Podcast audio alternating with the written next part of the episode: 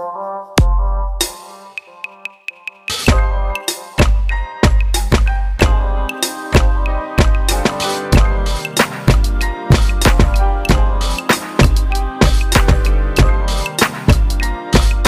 is up? It is your girl Ray. Yay!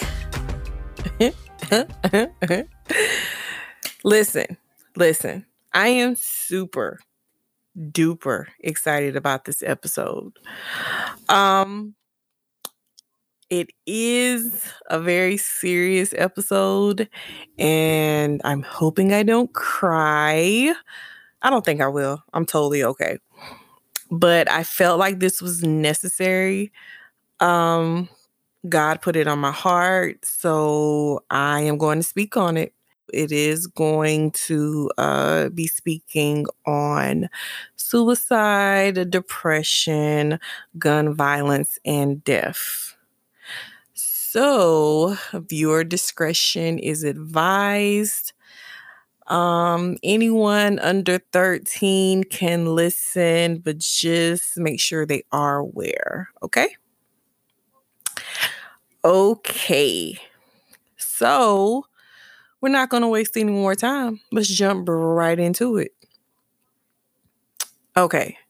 So I know that I am new to this podcasting thing, this podcasting world, and you all do not know me and you know you're getting to know me um each and every episode so this particular episode i am going to tell a little bit of my story and just uh the place that i am in today and i really feel like um, there are a lot of people who need to hear this so just remember, guys, always leave a review, share, and just let people know, man. Just let them know. And it's so appreciated by me, seriously. Okay. So on March 3rd, 2018, which was my mom's birthday. Shout out to my mom. She is everything. Um, my son's father was at a house party with his girlfriend and he got into an altercation with a young man. And the young man shot and killed him. And it was, and it, uh, correction, it is by far the hardest thing I have ever experienced. And, you know, when it initially happened, I I kind of remember I don't know. It's almost like I can't even explain how I felt. I, I don't know. I can't I can't I can't explain it. I can't put the feeling the feeling that I had at that moment. I can't explain it. Um but my son was very close to his father. They were best friends. And he had him as a best friend for 14 years, which gives me comfort because I feel like there are some people who who will never get to experience that. So that alone, it just makes me happy because it's a blessing that he had his dad for that long. And it was a, a very um, tight relationship. And those two men, they understood each other. so, you know, it was it was awesome. It was a blessing that my son had that. I think that when you lose someone like that suddenly, the initial shock is almost physically painful. Because I think sometimes we walk around and we don't realize that just that fast we can lose somebody that we love Like we I, I just cause I, I just remember I remember at that time being really happy. Like I was happy. I was good. I had a good job and you know i had a nice apartment in north carolina and my son was doing good in school and it just seemed like it seemed like life was normal and okay. And just that quick both of our worlds was turned upside down. There's a lot that i want to say but I'm going to say what I feel I need to say. When he first died, I felt really sorry for myself. I felt like I had failed my son.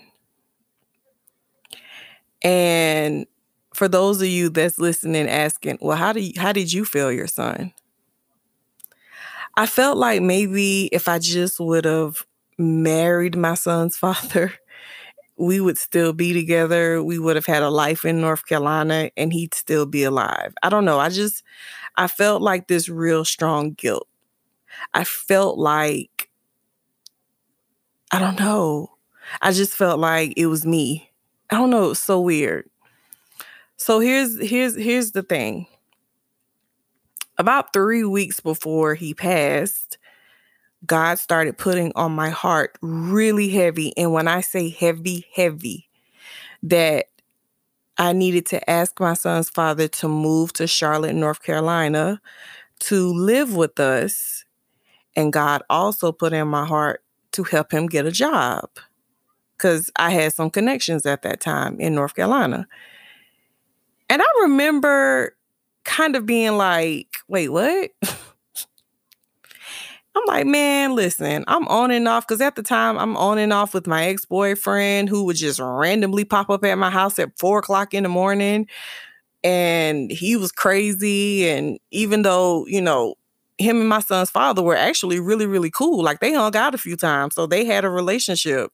But I was just telling God, like, nah, I can't do that now. You know, that's, that's, I can't have that man in here. My ex are, you know, they cool, but they not that cool, you know.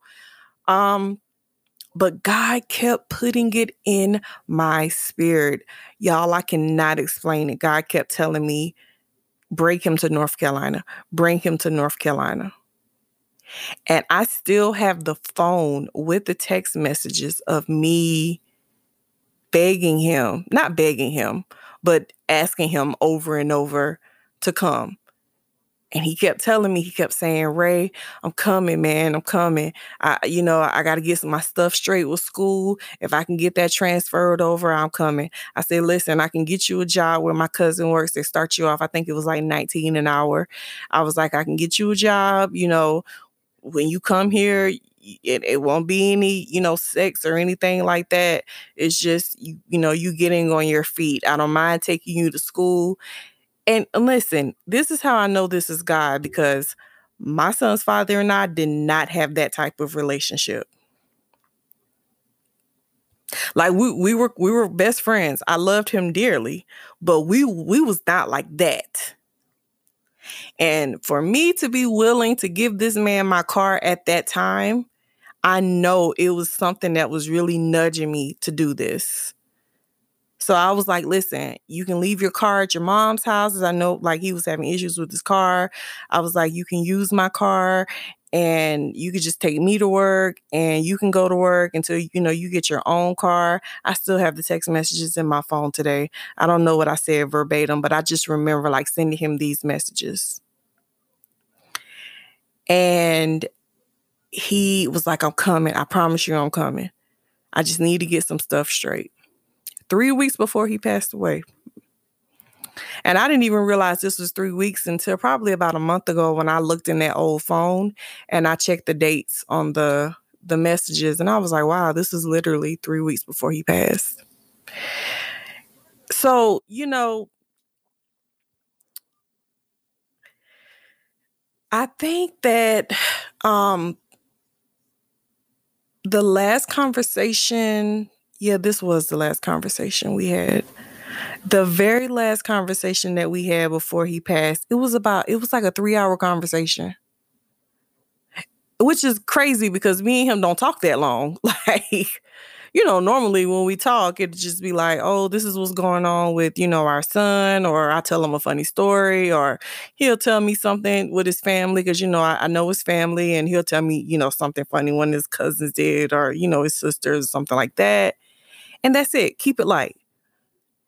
For some reason, this last conversation, it was a three hour conversation. And it's funny because he's not real talkative. And I remember just him rushing me, like, okay, all right, I gotta go. and I just kept talking, talking, talking, talking, talking. And it's funny because I, I, you know, that's him. But one thing that he said on this conversation that has always stood out to me and will always stand out to me. He says, I remember I was fussing at him it was like towards the middle of the conversation. It's always like that. Like our conversations would be like real kind of, you know, general in the beginning and then in the middle it gets serious and it gets a little heated and then at the end we're like both just joking around and good. It's so weird, but whatever. Um but I remember in the middle of the conversation I said you need to do better when it comes to your son. I said, you need to be there for him more. You need to do things with him more as a father, as far as like sports, spending quality time with him. I said, you definitely need to do better. You really do. And I said, you need to get not just a job, but you need to start a career. I said, because you are getting older, we're both getting older, and we need to be our best selves for our son. My son's father was not an emotional guy, not at all. And when I say not emotional, I mean he was not the type to pour his heart out, and he was not the type to really tell you how he felt about things. He kept a lot of things to himself, he kept a lot of his pain to himself. And I remembered in this conversation, he says, and I'm, gonna tell you to the raw exactly how I how he said it. He said, "You know, I want a career, I, I want a good job." He was like, "But man, it seemed like every time a door opened for a nigga, the door closed right back again." And even when I say that, my heart is beating like so fast because in that moment I couldn't even fuss anymore. And I remember that's exactly how he said it. I couldn't even fuss anymore because I even heard the hurt in his voice when he said it. Eh, he's not emotional, but I heard that hurt. And I felt the sympathy and the love for him that I never felt in a way before because normally I'd go off on him. Normally I'd be like, yeah, yeah, yeah, blah, blah, blah, don't care, ha, ha, ha. All you want to do is be up under your girlfriend. Like I used to do stuff like that to him. And at that moment, I felt such compassion, such love, such understanding as someone who has always had doors closed on her as well. And out of all the the the conversations that we had out of the our relationship out of the years that we've known each other i have never related to him more than that one statement. It was the realest rawest moment him and i had ever had. And so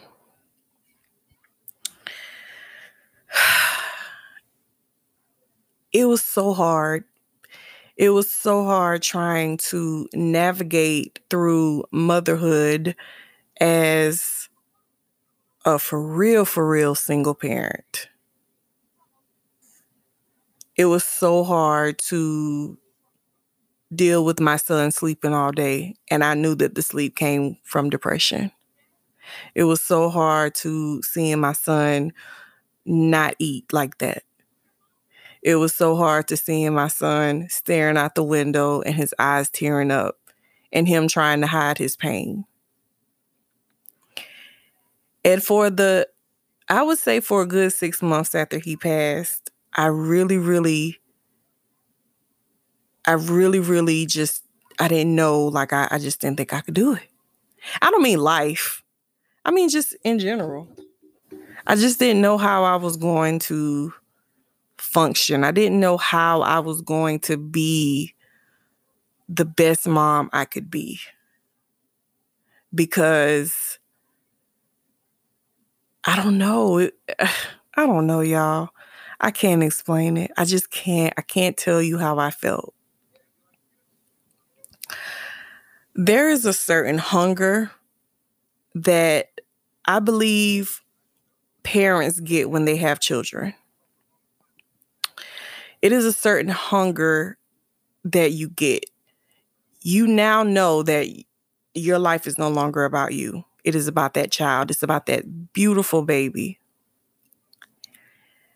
I didn't initially get that hunger when I had my son because I was a spoiled brat. I was a privileged child. And I felt like my mom and everybody else around me would just do what I need for my son, and I didn't really have to do anything. And it made me lazy, and it didn't give me a hunger. Now, sure, I loved my son, and I wanted to be there for him, but I didn't have a hunger. Because if he was hungry, somebody would feed him if I couldn't. If he was thirsty, somebody would give him something to drink if I couldn't. I remember birthdays and Christmas, me not being able to buy him anything, and my mom buying his whole Christmas. Or, you know, so there's a certain hunger that you get, but I didn't get it. And I'm being real because this is real life with Ray, huh? All of a sudden, when his dad died, and let me say this I have definitely, I became a better mother when he was much younger, absolutely, before his 14th birthday. Uh, my son and I definitely, you know, we we grew our relationship. I was an involved mother. I took care of him, so it definitely, you know, the hunger was there. It, it was there, but there was a certain hunger that I had after those rough six months that I've never had before as a mom. Because now I have to do whatever I need to do to make sure this child does not lose both of us. And all of a sudden, my drive, my motivation, my faith became on 1000 because I am going to be the best mom I can be. I am going to take care of my health. I am going to get a physical. I am going to do whatever I need to do to make sure I'm around as long as possible. Because the last thing I'm going to do is allow bad habits and bad people and bad decisions take away two parents. And that hunger, that hunger that I should have had since the day he was born, it was something serious. And you know what? That hunger has never left. That hunger has never, ever left. And the way that I love my son, the way that I am there for him, is just it's it's such on a a deeper and a better level. I don't always fuss about stupid stuff. And I acknowledge him in every way with everything that he does. And every chance that I have to tell him I love him, I appreciate him, I let him know. And I give it to him raw when it comes to life lessons. I don't sugarcoat anything because this world is going to get real the older he gets. And I can honestly say that I am an amazing mother. And it came from pain, it came from God, and it came from dedication to be that, to be a real mother, an involved mother. Because I no longer have a backup plan when it comes to parenting, his parenting. If if if he gets an attitude, if he gives me a hard time, I can no longer say you're going to your father's house. If I have to give him male advice, I can no longer say I'm calling your father, call your dad. I no longer have that option. And so I have to be all of that. Here is the thing I'm definitely going to get married again one day, no doubt about that. Um, but I'm not selfish with my prayers. I am not selfish. I say, God, just as wonderful as this man will be to me, let him also be to my son. There is no doubt in my mind that I will meet a man that will love my son unconditionally. Not take the place of his father because nobody will ever be able to do that. But he can be an influence and he can be a male, um, well, a male influence, and he can show him how to be a man and I still hold on to that prayer, that hope, and there's no doubt in me that it won't happen. Is no doubt. Is no doubt in me that it won't happen. Cause it will. It, it it will happen. It will happen. But in the meantime, in the meantime, I am going to be the best mom I can be. I'm going to be the best dad I can be. Y'all, I'm so goofy. I, I got to make it goofy because we all serious. But I'm going to give him every life lesson that I can give him. So I'm winging it. But you know what? I'm winging it with fire. I'm winging it with dedication. I'm winging it trusting God. And that alone has been working. and I have a wonderful son. He's so respectful and he's back to himself. You know, I had told my cousin this about my son. I said, whoever, whatever child I had of March 3rd, 2018, that child is gone. I, I don't have that child. And that's fine. But what I do have is a child that is stronger, a child with a powerful story, a child with a powerful testimony, and a child that's going to change other lives, other children lives, other people lives that have experienced what he has. And you know what? I'm really okay with that. I am really okay with that. So, it's so much more to this story, y'all, but it would be a five hour podcast. But it is going to be a part two. And um, I'm actually going to do an interview with my son. But we never want to force someone to speak on something when it comes to grief. So I'm going to give him all the time he needs. But we are going to have that interview one day. We are. We are. When he's ready, we're going to have it. And I want you guys just to hear it from his pers- his um, perspective. You know? And I'm really excited to hear that. He's a very uh, very intelligent, very articulate, very expressive child when he wants to be. And so I think this interview is going to be absolutely mind blowing. Uh, but what I won't do is I won't rush it. I definitely won't rush it.